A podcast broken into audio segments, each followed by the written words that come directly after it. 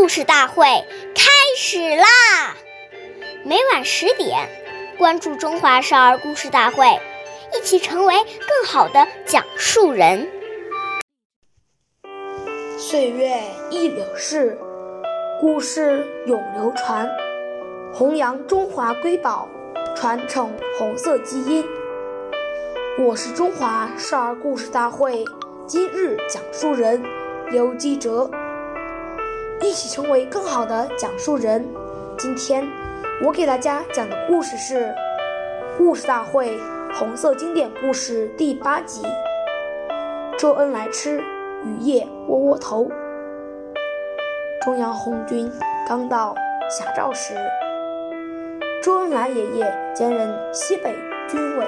后方办事处主任，还负责后方供应军需工作。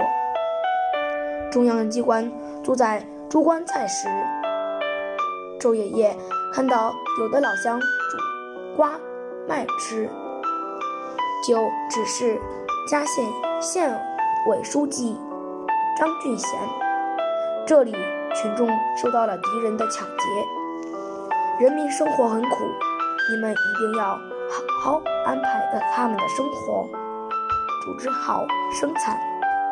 我们的事你们就不要管了。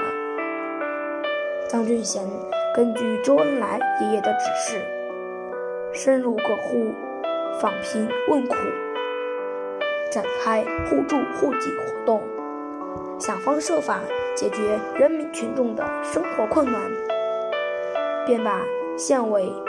早上结余的小米和黑豆都售给了困难户。周恩来爷爷却同大家一起抓起鱼叶窝窝头，笑呵呵地说：“好吃，好吃。”感谢大家收听，我们明天再见。